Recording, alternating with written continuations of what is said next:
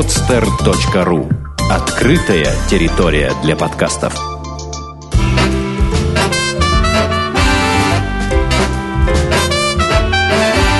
Многоэтажная Америка.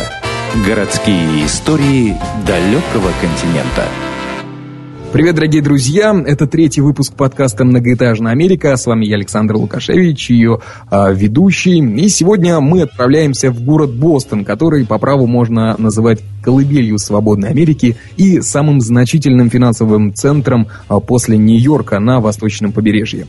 Э, ну, э, о городе Бостоне можно говорить э, часами. Мне кажется, прочитав э, э, в интернете множество информации по этому городу, я все-таки не смогу, э, дорогие слушатели, передать вам всего смака этого современнейшего центра восточного побережья США. А в данном вопросе мне поможет гость подкаста «Многоэтажной Америки». И сегодняшнего гостя зовут Евгений Борисевич. Ему 28 лет. Родом он из Белоруссии, из города Барановичи. Учился в Минском государственном логистическом университете, а в 2004 году э, поехал э, в США по программе Work and Travel и остался э, там жить. Итак, Жень, привет. А, здравствуй, Александр. Ну что, давай, наверное, начнем с того, какие ощущения у тебя вызывает город Бостон наверное. Сразу я вспоминаю спорт, потому что я, я жил когда-то до этого в Новой Англии, в Нью-Ингланд, и Бостон это сразу же Red Sox, а я, я просто сейчас пытаюсь найти слово по-русски, как это сказать. А Бейсбол, ты скажи, ты скажи по-английски. Да, да, бейсбольная компания, либо, либо это Patriots. New England Patriots это американский футбол. Это вот те два сразу, о чем я думаю, Бостон и это. И, конечно же, пиво в Бостоне. Это Сэмюэл Адамс. Я уверен, что когда ты здесь был, ты, тебе пришлось попробовать это пиво в Бостоне.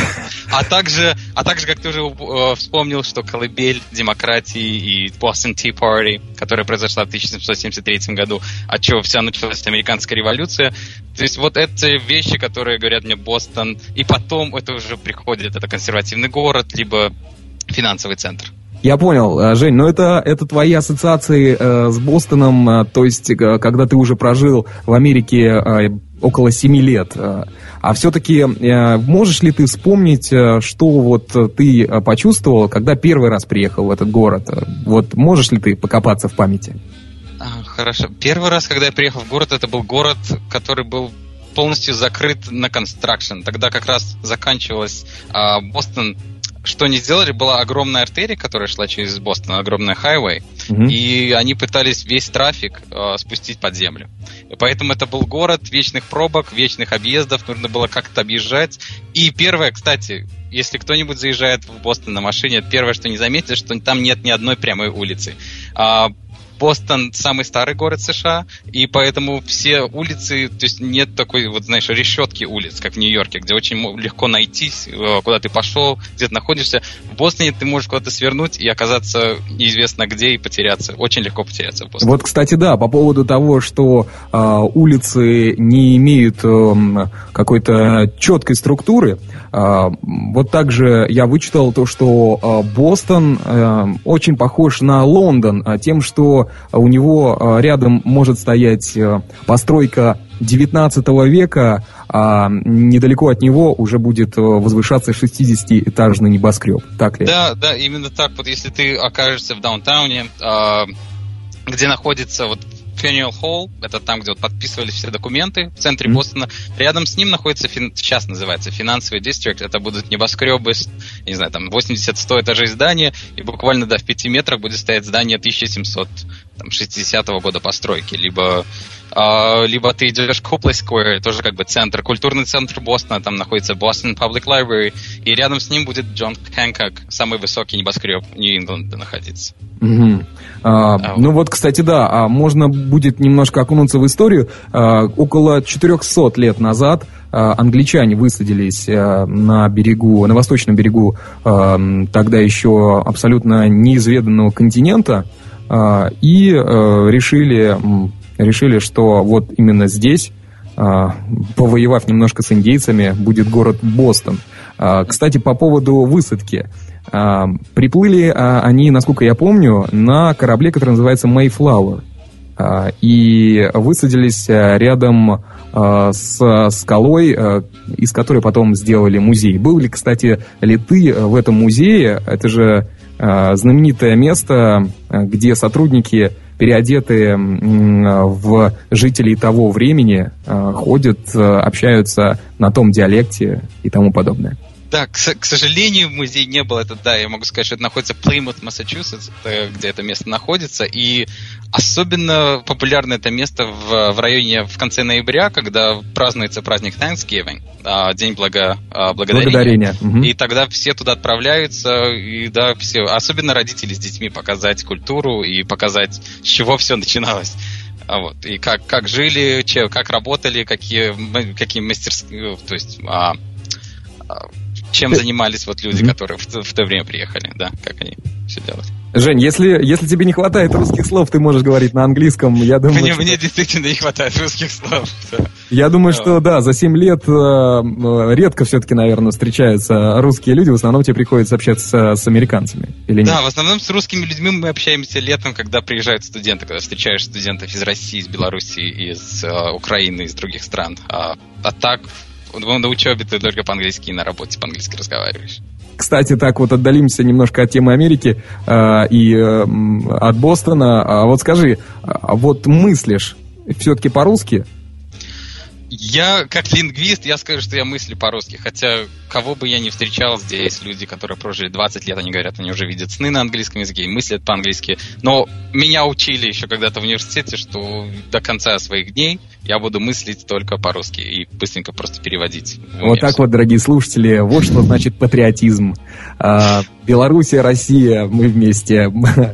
А, да, кстати, неплохой объект для, для разведки вот, Евгений. А, я да. думаю, что дорогие слушатели, а, которые работают э, в некоторых э, структурах, я думаю, что пригодится им эта информация. Вот, кстати, Евгения можно будет найти, э, если вы захотите, в Фейсбуке или где-нибудь еще, а, если будут какие-то вопросы к нему. Итак, Жень, продолжим про Бостон. Кстати, вот Ильф и Петров э, в своей книге «Одноэтажная Америка» ничего абсолютно не рассказывают о Бостоне. И, кстати, очень странно, потому что, вот как ты уже сказал, это один из самых э, э, старых городов США. И почему они обошли вниманием этот город, неизвестно. Потому как, вот, например, я когда проезжал этот город на автобусе, я был очень поражен все-таки какой-то красотой этого города. Все. Вот мне он очень понравился, я его э, четко запомнил, э, облик этого города. Э, это даунтаун, это такая мини, э, маленькая абсолютно копия э, Манхэттена, где-то возвышавшаяся, там недалеко от автобусной станции. Э, и да, вот... я бы сказал, что там, скорее всего, одна пятнадцатая Манхэттена сосредоточена в даунтауне. Ну а, да, и, это... Угу. Потому что весь остальной город, он сам представ... рядом с даунтауном находится North End, называется, Boston North End. И там ты заходишь и попадаешь как будто в европейский город. Там очень узкие улочки, и North End населен в основном а, иммигрантами из Италии. И особенно если ты попадаешь весной, там будут улочки с маленькими кафешками, со, со столиками outside. Люди будут там сидеть, там наслаждаться чашечкой кофе, либо эспрессо, скорее всего. И и, то есть, вот такой попадаешь в маленький итальянский городок, если вы идете в North End попадаете. Mm-hmm. То же самое с другой стороны, а, то есть, вот с противоположной стороны Бостона начинается Boston Commons, это огромный парк, это Newbury Street, где будет более под French style, э, французского стайл, эти дома. Mm-hmm. То есть, вот даунтаун, он очень маленький. И еще, кстати, насчет даунтауна, пока я не забыл. А, если вы попадаете, в, в отличие от Нью-Йорка, если вы попадаете в даунтаун, там где-то финансовый дистрикт, даже где-то в 9-10 вечера, вы не встретите ни одной живой души на улице. То есть в, Боз, в Нью-Йорке можно гулять среди э, небоскребов, там какие-то будут клубы, рестораны, бары, там все ум, умирает, закрывается после 6-7 часов вечера. То есть, То есть это действительно деловой, деловой, деловой центр. Это действительно Боста. деловой центр. Если в других городах деловой центр, он будет перемешан, где-то будет sky, э, то есть высокое здание, там будут люди жить, там деловой центр, он умирает ночью. То есть там никого нет. Угу. Вот по поводу, э, да, того, что Ильф и Петров э, все-таки как-то забыли про этот город. А, ведь а, он так похож, как я уже говорил, на Лондон. А, мне кажется, Бостон, он еще вот как-то сохраняет в себе традиции Старого Света. То есть, э, да и, вот я много читал о том, что, например, нью-йоркцы считают бостонцев большими снобами и э, какими-то даже у них и акцент другой. То есть они считают их э, э, ребятами оттуда, из океана, из э, туманного Альбиона. Вот да, что, у, что них, у них, да, у них слегка другой акцент. А, ну, сейчас я, я, я сильно не замечаю бостоновского акцента. Более да, мягкий, он более акцент. мягкий. Да, возможно. А, но разница в Бостоне, да, что это такой вот город снобов. То есть они никогда, люди, которые живут в Бостоне, никогда в этом не признаются и не скажут, но есть большая разница, если ты поедешь в любой город, даже где-нибудь в середине Америки, где-нибудь в Арканзас, вы поедете, пойдете в любой бар, посидишь пять минут в баре, ты познакомишься с людьми вокруг тебя, вы уже будете там а, друзья, и все так. В Бостоне, если ты идешь в бар, такого не происходит. То есть люди все равно как-то держатся обособленно, то есть они держатся своих, э, в своем кругу, в своих группах. То есть вот да, это я бы сказал, что город снобов, то есть никто не любит вот это слово сноб, mm-hmm. а, не любит, когда их так называют, но это так есть. А, то есть э, э, вот это вот American Hospitality, о котором говорили Ильф и Петров, э, не распространяется на город Бостон. Бостон, ну, в такой мере, как они говорили, не, скорее всего, то есть здесь не будет званых, как вот их там вот при, приглашали в гости, такого здесь не будет. Здесь более, как-то более консервативный город, я бы больше назвал. Ну да, более, а, более пуританские. Ну, пуританский, я думаю... да. Ну, я... оттуда все пошло, но это, конечно, уже растянуто, потому что так давно все это происходило, но что такое есть. Ну да, наверное, уже... Есть они себя считают более культурными, чем Нью-Йорк. Скажем, то есть Нью-Йорк это самое ближайшее сравнение, которое можно с Бостоном сравнять, хотя это совершенно два разных города по а, архитектуре, истории и всему остальному, но так как они так близко находятся друг от друга, то есть вот, значит, вот, значит, нью-йоркцы и люди, проживающие в Бостоне, можно их сравнить. Mm-hmm. Ну вот, кстати, я когда летел э, из Москвы э, в Нью-Йорк э, через Париж, э, общался э, с одним э, французом, вот, мы с ним разговаривали по поводу американских городов, и э, вот что удивительно, он из всех городов крупных американских, он выделил именно Бостон. Он мне говорит, что обязательно, э, если у тебя будет такая возможность, э, побывай в этом городе, и он, он великолепный. Это очень современный, технологичный э, и интересный, красивый город. Вот. Да, я с этим, я полностью с ним согласен. И, скорее всего, как я уже до этого говорил, наиболее европейский, э, European looking, здесь бы сказали, что он выглядит как европейский город. Ну, видимо, это из-за архитектуры. Да, из-за из этого, да. Ну и плюс культура. То mm-hmm. есть Opera House, там Boston Symphony Orchestra, uh, музей, uh, то есть само вот то, что там есть educational center, то есть столько учебных заведений находится.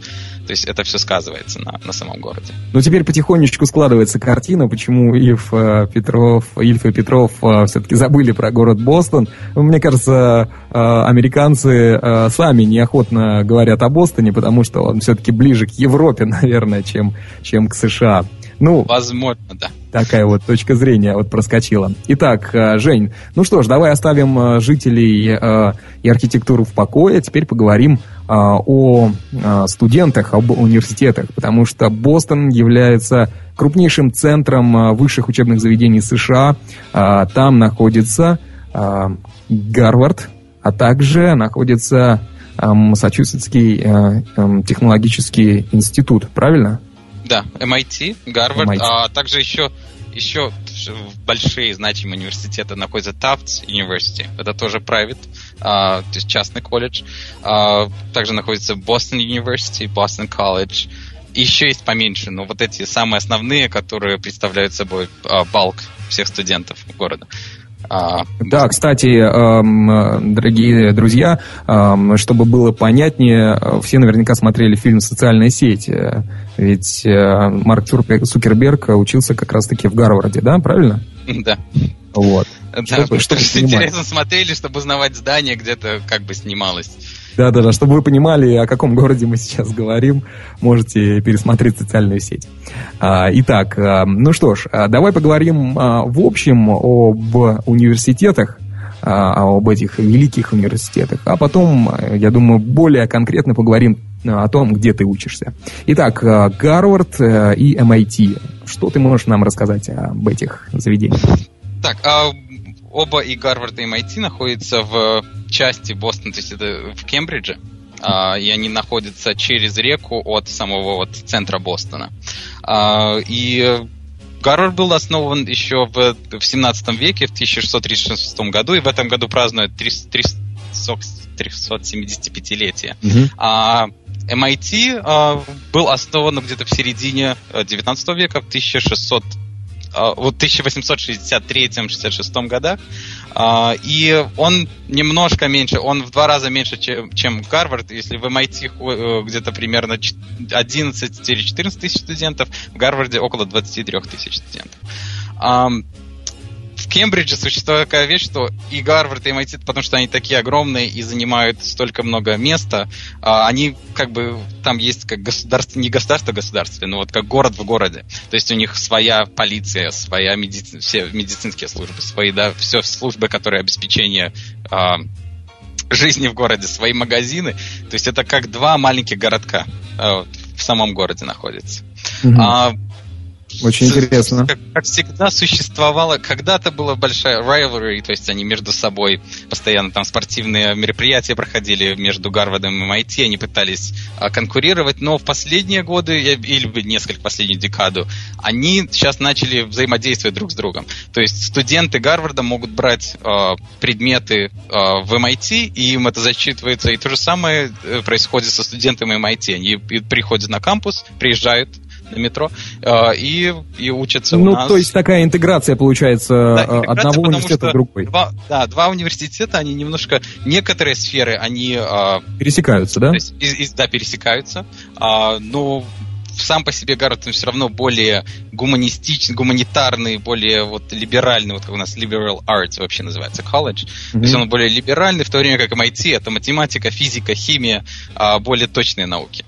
А из Гарварда, я так понимаю, выходят отличные юристы, филологи, историки. А, да, они пойдут в Гарвард School, да, историки, э, очень много ученых, то есть у нас очень много и архитекторы. Это Гарвард, у Гарварда 13 разных школ, то есть 13 школ есть. Uh, the School of Engineering, то есть инженеры, мед, мед, медицина, бизнес school, law school, это самое известное. Есть education, uh, все, практически все сферы. Но, как мы знаем, Гарвард изначально вообще был основан по, э, Джоном Гарвардом, который отучился в Кембриджском университете в, в, в Англии, mm-hmm. а, приехал сюда и основал колледж. Вообще изначально был основан для того, чтобы готовить священников. Потому что священник когда-то считался в, 16, в 17 веке, в 18 веке это самый просвещенный, самый умный человек. Если потому, что у них, потому что у них был доступ к книгам, а у всех остальных да. не было, они не умели читать, все остальные люди.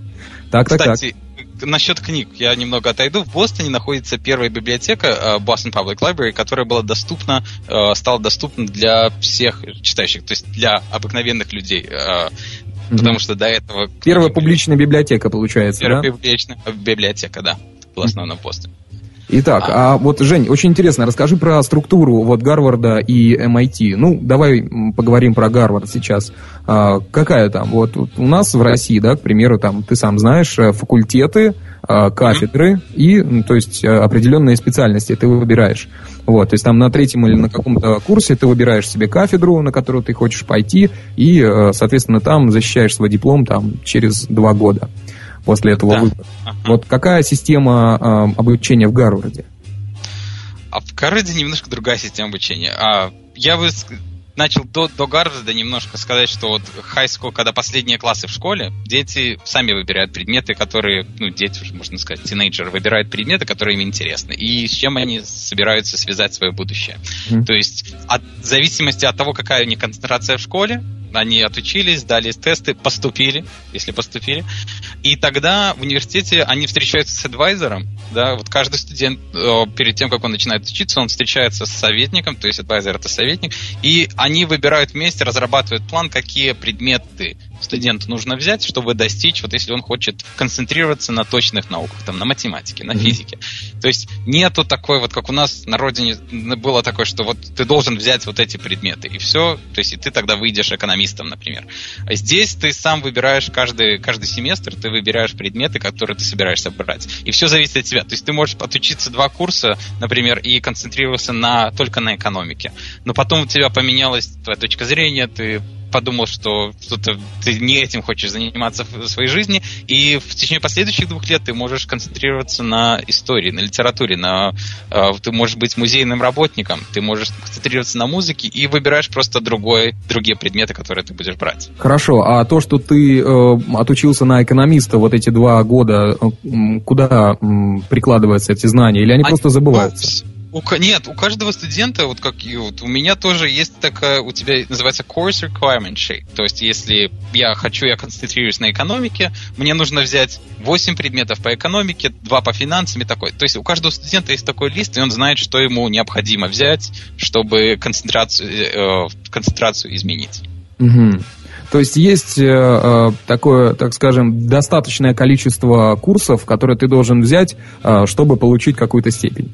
Да, да, даже любую степень у тебя все равно будет какое-то определенное количество курсов, это будет. А особенно здесь ценится это, чтобы люди умели хорошо писать, а, как эссе, Uh-huh. хорошо высказывать свои мысли. То есть все студенты должны взять uh, по написанию эссе как минимум два, два класса, uh, как минимум один public speech, чтобы правильно разговаривать и уметь представить себя. То есть вот это вот есть определенно, есть там математики нужно сколько-то взять, сколько-то того взять. Это обязательно, но потом всегда есть у тебя свобода выбрать остальные 16 предметов, которые определят твою, чем ты будешь заниматься в будущем. Угу. А, очень интересно. А сколько... То есть свобода, понимаешь? То есть нет такого, что замкнуто и нету такого ощущения, как на родине. Вот у нас, если мы, у нас была создана группа, там и, или поток, и все люди вместе ходили на лекции. Здесь ты постоянно, ты в каждый другой класс идешь и встречаешься с другими людьми. Но есть людьми, с которыми ты пересекаешься постоянно, потому что у вас определенная похожая концентрация. Угу. Есть, то есть нету такого вот ощущения, что мы вместе с начала до конца. То есть э, происходит именно ну, постоянно знакомишься с новыми людьми, которые выбирают тот или иной курс или какие-то Да, кейсы. и потом, вот, например, занятия начались э, на прошлой неделе, в, в, в, а, то есть на этой неделе, не просто на этой понедельник я ездил на занятия, mm-hmm. а, и ты встречаешь людей, которыми ты, вот, я с тобой брал, например, там финансовый учет, я с тобой брал, а, что там, корпоративные финансы. И вот так вот знакомишься, у тебя расширяется сеть людей, которых ты знаешь, и потом спустя несколько лет ты уже знаешь 200 человек, которыми ты что-то, какие-то предметы брал. И это очень хороший способ начать разговор. Мы с тобой учились обсудить что-то. А, вот откуда пошла идея Фейсбука. Дорогие друзья, да. все прекрасное рядом. А, черпайте идеи а, из повседневной жизни. Я думаю, что а, это будет хорошим толчком а, для новых идей. А, да, по поводу Фейсбука. Как-то эта тема массируется вот э, у студентов, э, то, что а, вот Марк Цукерберг вышел из Гарварда, и то, что у вас, в принципе, такие же шансы стать э, такими же ну, успешными, великими людьми. А, нет, я бы, я, нет, эта тема никак не массировалась. Я, она упоминалась, она в то время была очень популярной, что когда это все зарождалось, когда mm-hmm. Facebook был доступен только а, студентам, сначала Гарварда, потом MIT, потом остальных а, Ivy League colleges. Но я только один раз пересекался, у меня было вот именно по написанию эссе класса, и у нас была тема просто э, класса именно вот social networks. Mm-hmm. И поэтому мы писали эссе, как он меняет, как social networks меняют нашу жизнь. А иначе никак не пересекают. То есть он на кампус, насколько я знаю, давно не приезжал. Понятно. Как уехал в Калифорнию, там и остался. А, да, ну что ж, а теперь тогда хотелось бы узнать, сколько лет э, учится студент в Гарварде? А студенты учатся 4 года. А студенты... А все, смотри, как я уже сказал, в Гарварде 13 разных школ. Harvard College — это самая известная, а, то есть во всем мире, вот куда пытаются, куда подает, вот в прошлом году подавал 34 тысячи аппликаций, то есть э, заявлений. заявлений. А, и по, поступило только 1677. А, Неплохо. Из 34 тысяч, да. А, и я, кстати, хороший факт. Я вот как раз в понедельник был, и там была э, церемония, то есть вот приветствие вот этих фрешмен называются люди, которые первый год поступают. Uh-huh. А, и я посмотрел список стран, там, к сожалению, не было России. Не было России, не было Беларуси. Вот были Украина, Кыргызстан, Казахстан. Вот все вокруг СНГ страны практически были представлены. Почему-то как-то Ни одного русского не прошло, да? Не, не под, подкачали в этом году. Кстати, а сколько стоит обучение, сколько стоит, чтобы э, поступить в Гарвард? Или там нет такого? Тебе нужно пройти испытания, и после этого тебе, только Нет, тебе, да, если тебе, если тебя, если ты показал себя наилучшим образом, и тебя приглашают, что да, вы, мы э, приглашаем вам, вас в Гарвард, получаешь это письмо, а, тогда э, стоит 47 тысяч долларов в год. А, это включает в себя проживание, питание и обучение. Вау. Да, кстати, да, 47 тысяч. А, но... 200 подожди, тысяч, но... 200 тысяч долларов на все обучение. Да, но это, это знаете, это, э, вот эти деньги платят люди, платят только где-то 10% студентов. А, потому как у Гарварда такой огромнейший, называется endowment fund, э, по-русски это будет, не знаю, фонд вот, пожертвования. Благотворительности. Выпуск, да, благо, ну, да, выпускники Гарварда в разных лет постоянно посылают деньги э, обратно Альма-Матер. А у них около 30 30 миллиардов долларов, поэтому в этом году, например, 75% студентов получили financial aid. Financial aid это когда за тебя, то есть сам колледж платит, потому что ты такой э, показываешь такие э, успехи как студент, mm-hmm. а они в тебя вкладывают деньги, чтобы ты только у них учился и достигал высокого всего.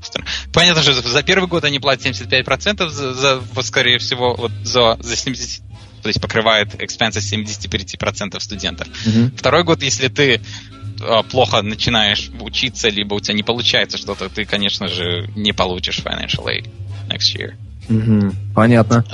А, слушай, ну то есть, э, то есть, если ты э, тут есть э, обалденный стимул получать хорошие оценки.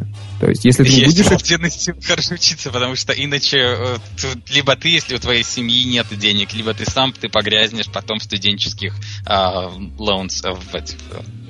Это в долгах получается. Ага. Понятно. Да, неплохой стимул.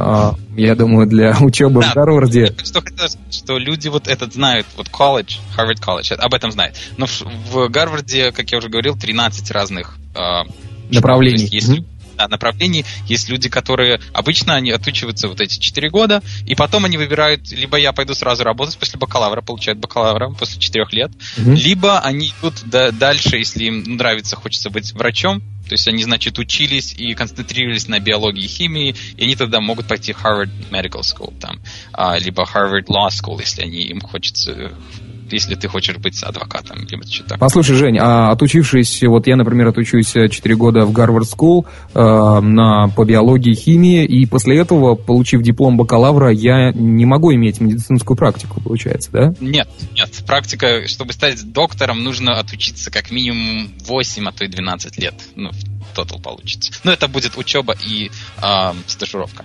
А, то есть, чтобы стать врачом, вы отучиваетесь 4 года, отучился э, на... То есть, у тебя химия, биология, концентрация, и потом ты должен идти в medical school. Угу.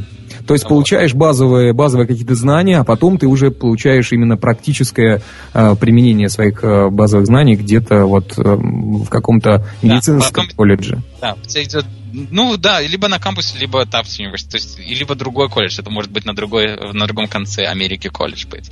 А, и тогда ты идешь туда, там учишься еще два, там год, а потом идешь, работаешь несколько лет э, в больнице помощником, там работаешь по 80 часов в неделю, без сна, без этого, без отдыха, потом снова доучиваешься, потом у тебя еще практика, и потом ты только можешь быть врачом. Вот это селекция. Вот это я То понимаю. То есть селекция здесь люди, которые собираются быть врачом. То есть они залазят в огромнейшие долги 400 тысяч долларов, 500 тысяч долларов. Мы говорим о долгах, прежде чем они становятся врачами. Вот, кстати, Женя, а, очень, есть... многие, очень многие говорят и спрашивают, в чем причина а, такой плохой медицины, медицины в России, да, к примеру, вот мы сейчас а, э, все-таки находимся в России, я нахожусь в России, и вот этот вопрос меня волнует. Да, очень просто. Нужно э, проводить такую же селекцию у нас. Насколько я знаю, у нас можно... Ну, сейчас все-таки мы перешли на двухуровневую систему образования, бакалавриат и магистратура, но э, все равно мне кажется, что стоит перенять некоторые, некоторые вот эти методики обучения студентов на медицинских специальностях, например, вот эм, из Гарварда. Потому да. что ну, действительно можно, можно набраться опыта, я думаю, только больше, чем э, 5 лет проучившись э, там за партой, где-то медицинском. Да, вот. да быть, я, ну, может... здесь, например, есть... Э, я извиняюсь, я Да-да-да. Если ты хирургом хочешь быть, тебе придется 12 лет отдать учебе а, и практике и всем остальным. То есть, вот, ну, понятно, угу. Возможно, а, я, конечно, все... ошибаюсь. А, вот, например, э, у меня сестра, а, стоматолог, она говорит, что у них тоже очень, э, очень много лет она отдала обучению, то есть э, пять лет в медицинском у нас учатся люди. Вот. После этого она, по-моему, два года провела в интернатуре.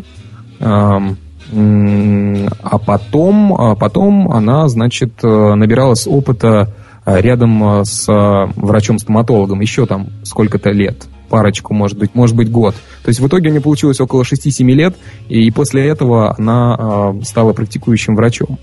Да, то есть вот это похожая система для обыкновенных врачей, то есть э, там, общей практики, либо каких-нибудь специали... узких специалистов, да. Но не хирургов. Хирурги почему-то им нужно 12 лет отдать учебе и, и практике и всем остальным. Ну, видимо, да, зубной врач э, не так может много вреда принести, если у него плохие знания, э, чем, ну, да. чем хирург.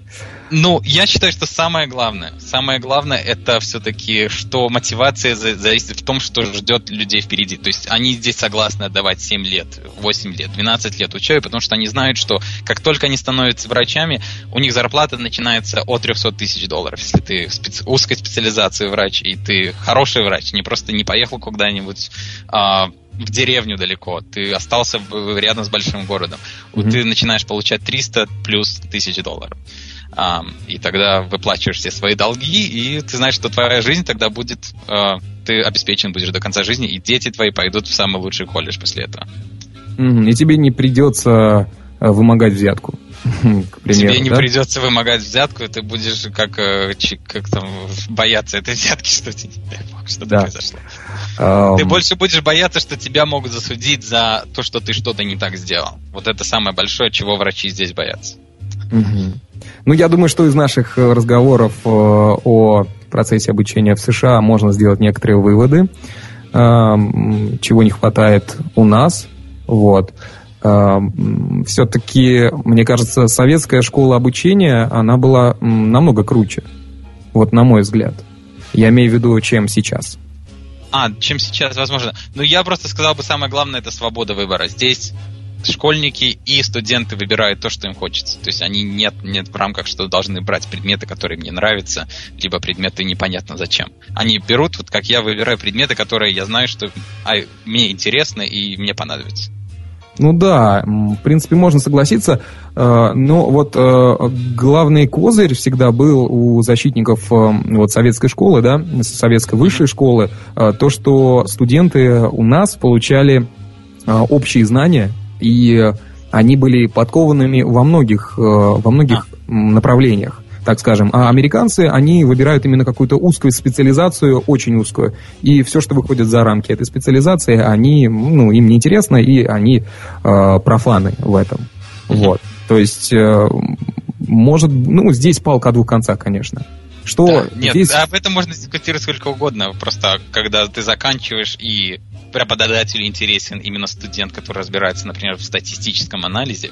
То есть ему не нужен человек, который знает все обо всем, ему нужен человек, который отучился и три года из своей учебы он постоянно брал статистику и разбирается в этом.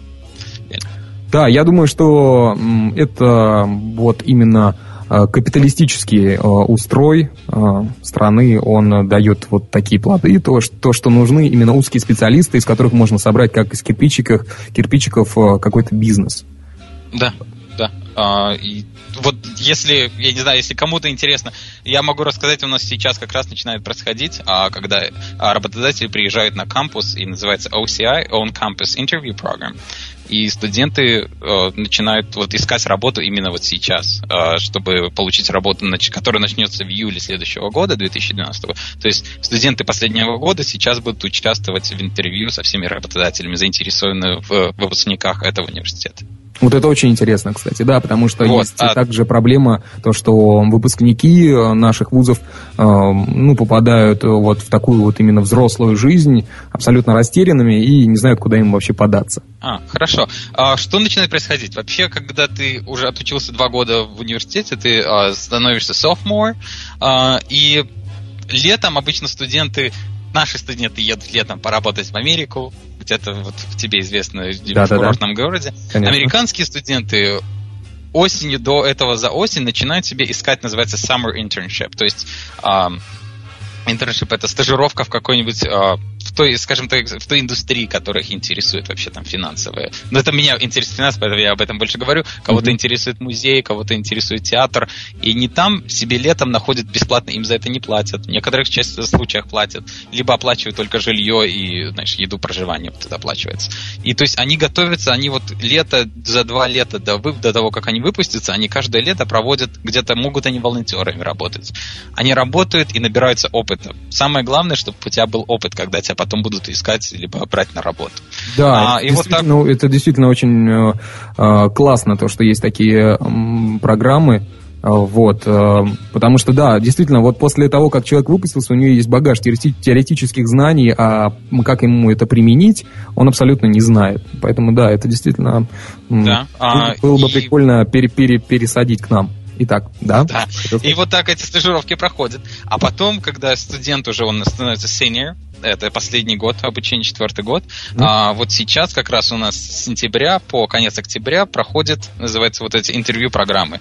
То есть Сначала приезжают все работодатели, и они проводят информационные сессии, рассказывают о своей компании, что они делают. То есть практически каждый вечер есть приезжает большая компания, которая рассказывает, мы такие-такие-то, мы ищем таких-то, заинтересован в таких-то кандидатах, а, и, пожалуйста, подавайте свои application. Потом студенты подают то есть вот подают, если им заинтересовало это, они подают аппликацию, у нас есть специальный сайт, куда все подаются через этот сайт, вся информация подается, что я хочу apply в такую-то, в такую-то, в такую-то компанию, и потом студенты получают приглашение на интервью, если работодатель заинтересован в этом студенте, если он смотрит на него оценки, на те предметы, которые он взял, либо ту волонтерскую работу, которую он делал, и они тогда приглашают на первый э, раунд, называется первый раунд интервью. И тогда именно на кампусе студенты идут, там у нас есть отдельное такое э, здание, где только интервью проходят, оно специально построено, ну, возможно, специально для этого тоже построено, где проходит интервью. И после этого работодатели могут уже э, прислать именно предложение о работе, чтобы студент начал работать в следующем году на них. Mm-hmm. То есть Понятно, Женя.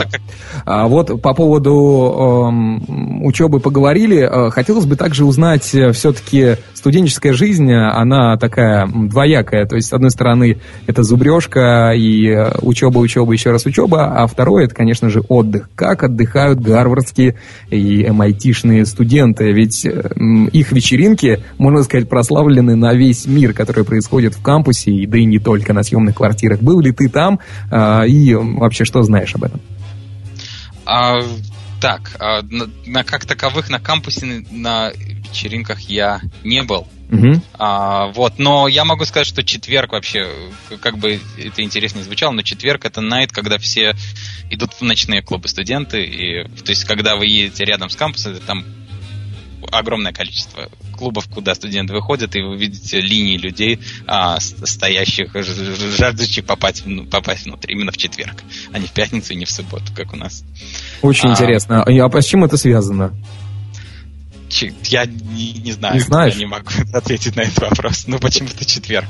Мне кажется, это как э, дополнительный выходной, то есть э, в четверг да, чтобы, популяре... чтобы пятница побыстрее прошла, да, скорее всего. Да-да-да. И мне кажется, э, ваши преподаватели, э, которые у вас преподают, э, и не ставят каких-то серьезных лекций или коллоквиумов на пятницу. Так ли это? Я сом, сомневаюсь. У меня никогда не было занятий в пятницу, например. Что хочу сказать важно заметить, что в Америке же drinking age, то есть вот э, то есть ограничение возраст, по возрасту, да? Ограничение по возрасту 21 год, поэтому а, обычно первые два три года колледжа ты не можешь никуда попасть. Обычно в клубы ходят seniors. Поэтому тогда вечеринки устраиваются на, на съемных квартирах. На съемной квартире, то есть это такой э, способ уйти от преследования закона. От преследования, да, закон. Угу. А, ну, кстати, очень многие, я слышал, подделывают свои ID, вот, э, покупают эти фейк ID и по ним проходят да. Либо, либо просто, либо просто, э, когда ты подходишь к охраннику или фейс-контролю, и тебе ставят такой крест огромный черный на руке, который не смывается, это значит, что в баре ты не можешь взять э, ничего себе из алкогольного. Да, и это происходит не только там, это по, по всей Америке, уверен, так происходит. Ну, то есть ты не был на именно вот таких вечеринках, которые происходят где-то дома? То есть, Нет, если... на те, которые э, я был, но там алкоголь не был это не был. Рекой, рекой не было, да, алкоголя? Рекой, рекой не был. Я был рядом с кампусом, да, где студенты снимают именно жилье. Итак, э, ну отлично, много поговорили об учебе в Гарварде, э, об MIT. Можешь как-то кратенько рассказать? MIT, MIT вообще я, мне очень нравится MIT. То есть я в Гарварде большинство своего времени я провожу на кампусе, потому что, во-первых, там учеба, очень много всего происходит, очень насыщенная студенческая жизнь. В MIT я...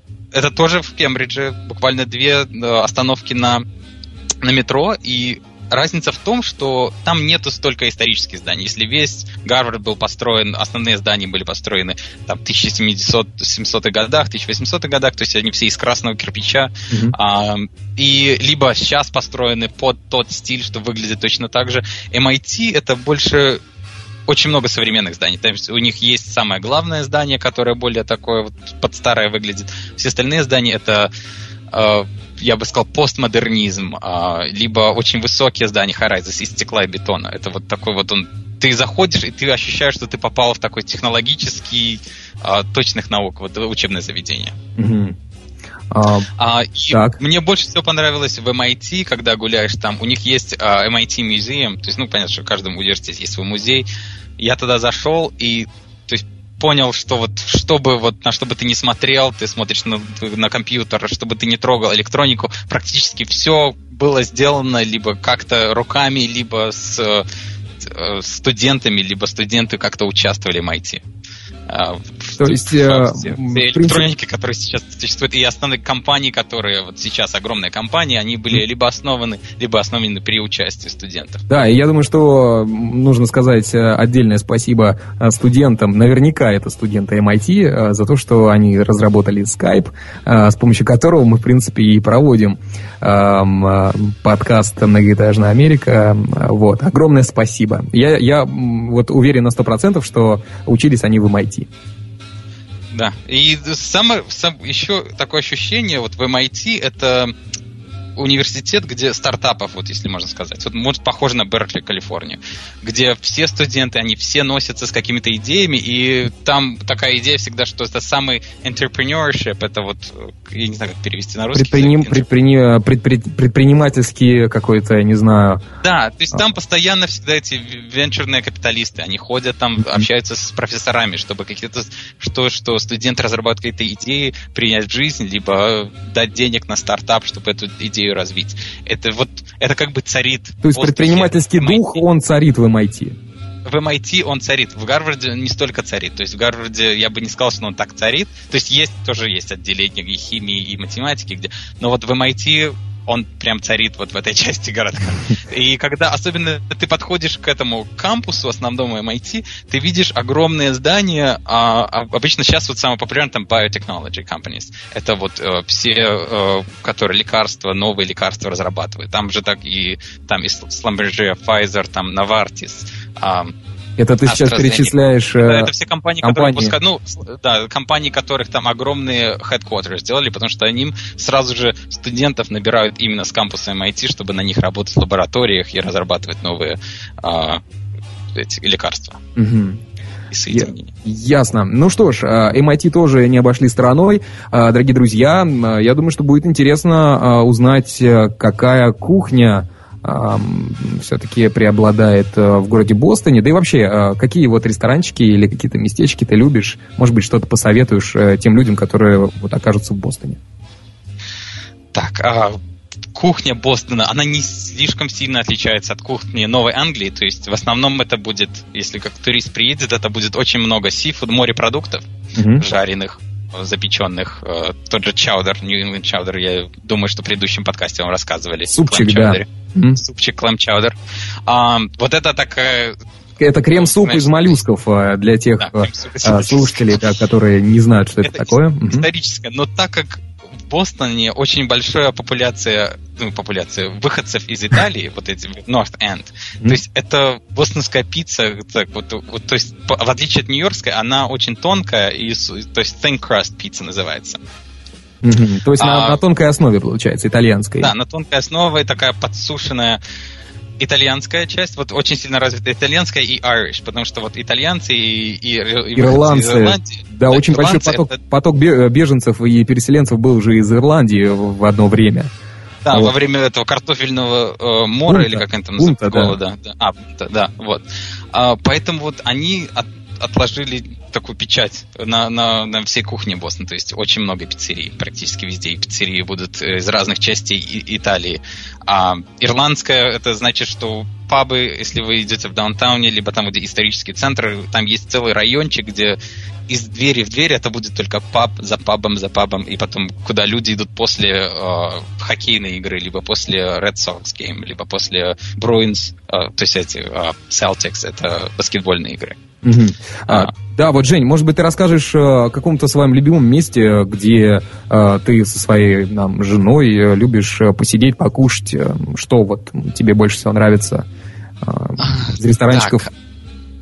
Из ресторанчиков я, конечно, не, не, не, не, не тот человек, который постоянно ходит по ресторанам, и мы больше ходим в пиццерию. А, пиццерию, то есть недалеко. Мы в основном, мы, когда она приезжает ко мне, в том дело, дело в том, что моя жена живет в Нью-Йорке, uh-huh. я в Бостоне, и она приезжает, когда ко мне в гости, а мы всегда проводим время в Кембридже, вот в Харвард Сквер, это рядом с Гарвардом, и там полно ресторанов, и мы обычно идем там. Мы идем в какую-нибудь пиццерию, называется Pinocchio's. Mm-hmm. Это самая известная пиццерия. Там сицилийская пицца сервится. Это такие вот квадратиками пиццы. Вот на родине, скорее всего, люди видели именно такую пиццу. И очень много местах. Она а, так. Мы идем туда, Пиноккиос называется. Маленькая, маленькая пиццерия, туда самые известные люди всегда ходят. А, и э, среди, среди них, конечно же, и э, Евгений Борисевич, и Евгений. Евгений Борисевич тоже туда, и Мэтт Деймон ходил э, и туда, и Леонардо Ди Каприо туда, когда учился. И Евгения э, Борисевич тоже там была. Угу. А вот, а также очень много кофе-шопов и чай, чай, чайных, скажем так. То есть вот куда люди ходят попить чаю. Э... Да, вот, кстати, я очень много слышал и в социальных сетях, и в интернете читал, что распространены кофейни, особенно вот эспрессо. Я так понимаю, что это из-за того, что средний возраст жителя Бостона где-то 27 лет, из-за того, что преобладает много студентов, а, соответственно, студенты много гуляют, э, им нужно много запоминать информации, и эспрессо наверняка очень хорошо помогает. Да, эспрессо помогает. Э, там рядом с городом у нас называется Pete's Coffee, либо Starbucks. Те же Starbucks есть, да, по-моему, несколько их. Mm-hmm. А также, ну, мы предпочитаем идти вот в маленькие, которые не... То есть, как Starbucks и Pete's Coffee, это более chains. Идти что-то маленькое такое, вот, маленький кофе-шоп. Да, за эспрессо. То есть тебе больше нравятся более такие уютные, не, си, не а, сеть а, каких-то кафе? Не, не да? сеть, да. А, еще я хотел... Очень интересное место есть а, на кампусе это единственное место, где продается алкоголь постоянно. Вот у нас а, называется Sanders Theater. Это такая, когда-то была огромная церковь, и она была сейчас а, а, превращена в театр, где студенческий театр огромный. А, и там туда именно, когда приезжает Билл Гейтс, когда приезжает поговорить. Все самые выдающиеся люди приезжают ну, поговорить со студентами, выступить перед студентами, они будут выступать там, а под землей, под церковью, превращен в бар для студентов и профессоров. И вот туда каждый да. вечер называется Queen's Head Pub.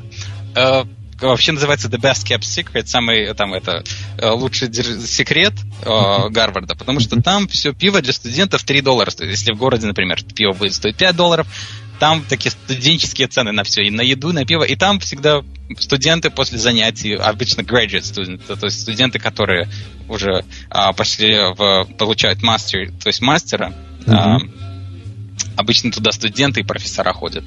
Если вот вы хотите потереться локтями с профессором, либо студентами из Гарварда вот идти Queen's Head Pub называется. Ну да, особенно прям привлекает это место тем, что находится под церковью. Это, конечно, под супер. церковью прямо на кампусе. Э, находится рядом Science Center, рядом там остальные все заведения. Окей, Жень, поговорили немножко о еде. Э, давай, э, я думаю, окунемся в спортивную жизнь Бостона, да и вообще именно северо-восточной части Америки, потому что команда бейсбола Red Sox – это э, команда, которая объединяет всех около телевизоров э, во время ее матчей. И э, весь северо-запад, так называемая Новая Англия, как ты уже говорил, болеет за Red Sox, насколько я знаю. И их основной соперник это нью-йоркские Янкис. Правильно?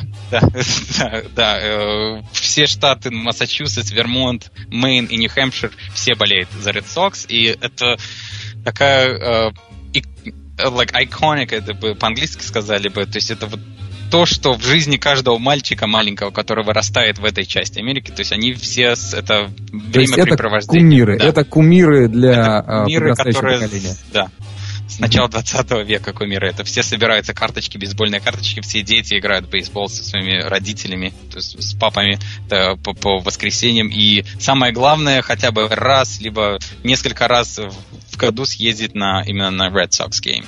Но это мы, конечно же, э, по поводу того, что все собираются и играют, э, это мы знаем из американских фильмов, э, нам везде это показывали. Вот, Жень, расскажи, правила бейсбола, ты в них вник за 7 лет или все-таки есть какие-то пробелы? Потому что... Стыдно признаться, но вот единственное, что бейсбол для меня все еще большой пробел. То есть я... Нет, это единственное, что я не понимаю. То есть американский футбол, хоккей, баскетбол, это все известно. Бейсбол я до сих пор нет. То есть непонятно, а, как бьют, почему бьют, где, а, почему эти выиграли сейчас, а почему те проиграли. А, ну, в принципе, это очень, очень похоже на русскую лапту mm-hmm. с какими-то своими там вкраплениями. Вот. Да, нет, я, я согласен. То есть я понимаю, когда там питчер бросил и там отбили, не отбили, сколько там это, но сами правила я не могу рассказать стыдно. А может, быть, а может быть, американцы тоже ходят на стадион и тоже не понимают, это чисто вот им нравится этот драйв? Нет, они понимают, и они потом не понимают, потому что мне долго рассказывают, я, окей, да, но потом в конце концов говорит, ладно, нет, не для ты, меня. Ты не поймешь, ты не поймешь, да? Да, и потому что, понимаешь, а, там такая вещь, что бейсбольный, если у тебя хоккей, у тебя есть э, американский футбол, у тебя а, баскетбол, у тебя игры всегда, вот ты знаешь, сколько матчей длится, длятся, сколько там вот тайм, тайм-ауты, когда все. Бейсбольная игра может длиться 7 часов. То есть она может начаться в 6 вечера и закончиться чуть ли до 2 ночи. То есть, То есть там нет вот никаких имеет... дедлайнов, да, как растянется? Нет дедлайнов, нет ограничений, сколько раз ударить. То есть есть сколько раз ударить, но это может keep forever. То есть люди там, если иногда идут, они могут там до 2 утра находиться. А, и это такая...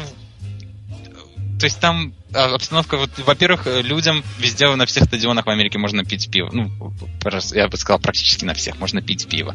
То есть люди там а, зависают, если сказать в таком языке, зависают и просто общаются. То есть это не, не интенсивная игра, которая, знаешь, как хоккей, нужно следить, mm-hmm. куда полетела шайба и кто кого врезал кому-нибудь или что-нибудь такое. Она более раскрепощенная игра. То есть поэтому они говорят, что American, э, то есть вот pastime, что люди там расслабляются. Ну что ж, э, Жень, спасибо тебе огромное за твое время, э, которое ты нам предоставил, и много интересного рассказал нам о Бостоне и о студенческой жизни, о спорте, о еде. Вот, кстати, хотелось бы узнать, например, сколько у тебя сейчас времени? И где ты находишься? Сейчас времени у меня половина 12 утра. Половина 12 утра, а находишься ты сейчас? А, я вообще-то сейчас вернулся на остров, вот откуда Ира разговаривал с Mount Desert Island. Я сейчас с тобой разговариваю. А, то есть ты сейчас в Бар-Харборе? Да, я, ну, да. Я понял. А, ну что ж, а, тебе удачи огромные. Если, я думаю, ты еще успеешь, если прыгнешь в машину, чтобы попасть на вечеринку в четверг в Гарвардском а, кампусе. Вот. Да, да, 4 часа. Да. да. Спасибо, Женя, огромное. Пока.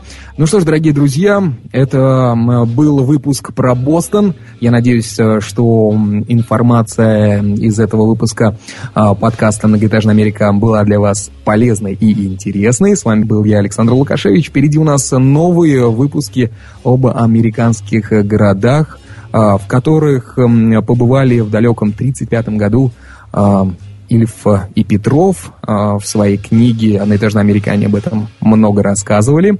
Ну, а также мы будем все-таки искать людей, которые проживают вот в подобных Бостону городах, также интересных и которые не попали во внимание наших писателей-комедиантов. Всем пока, удачи!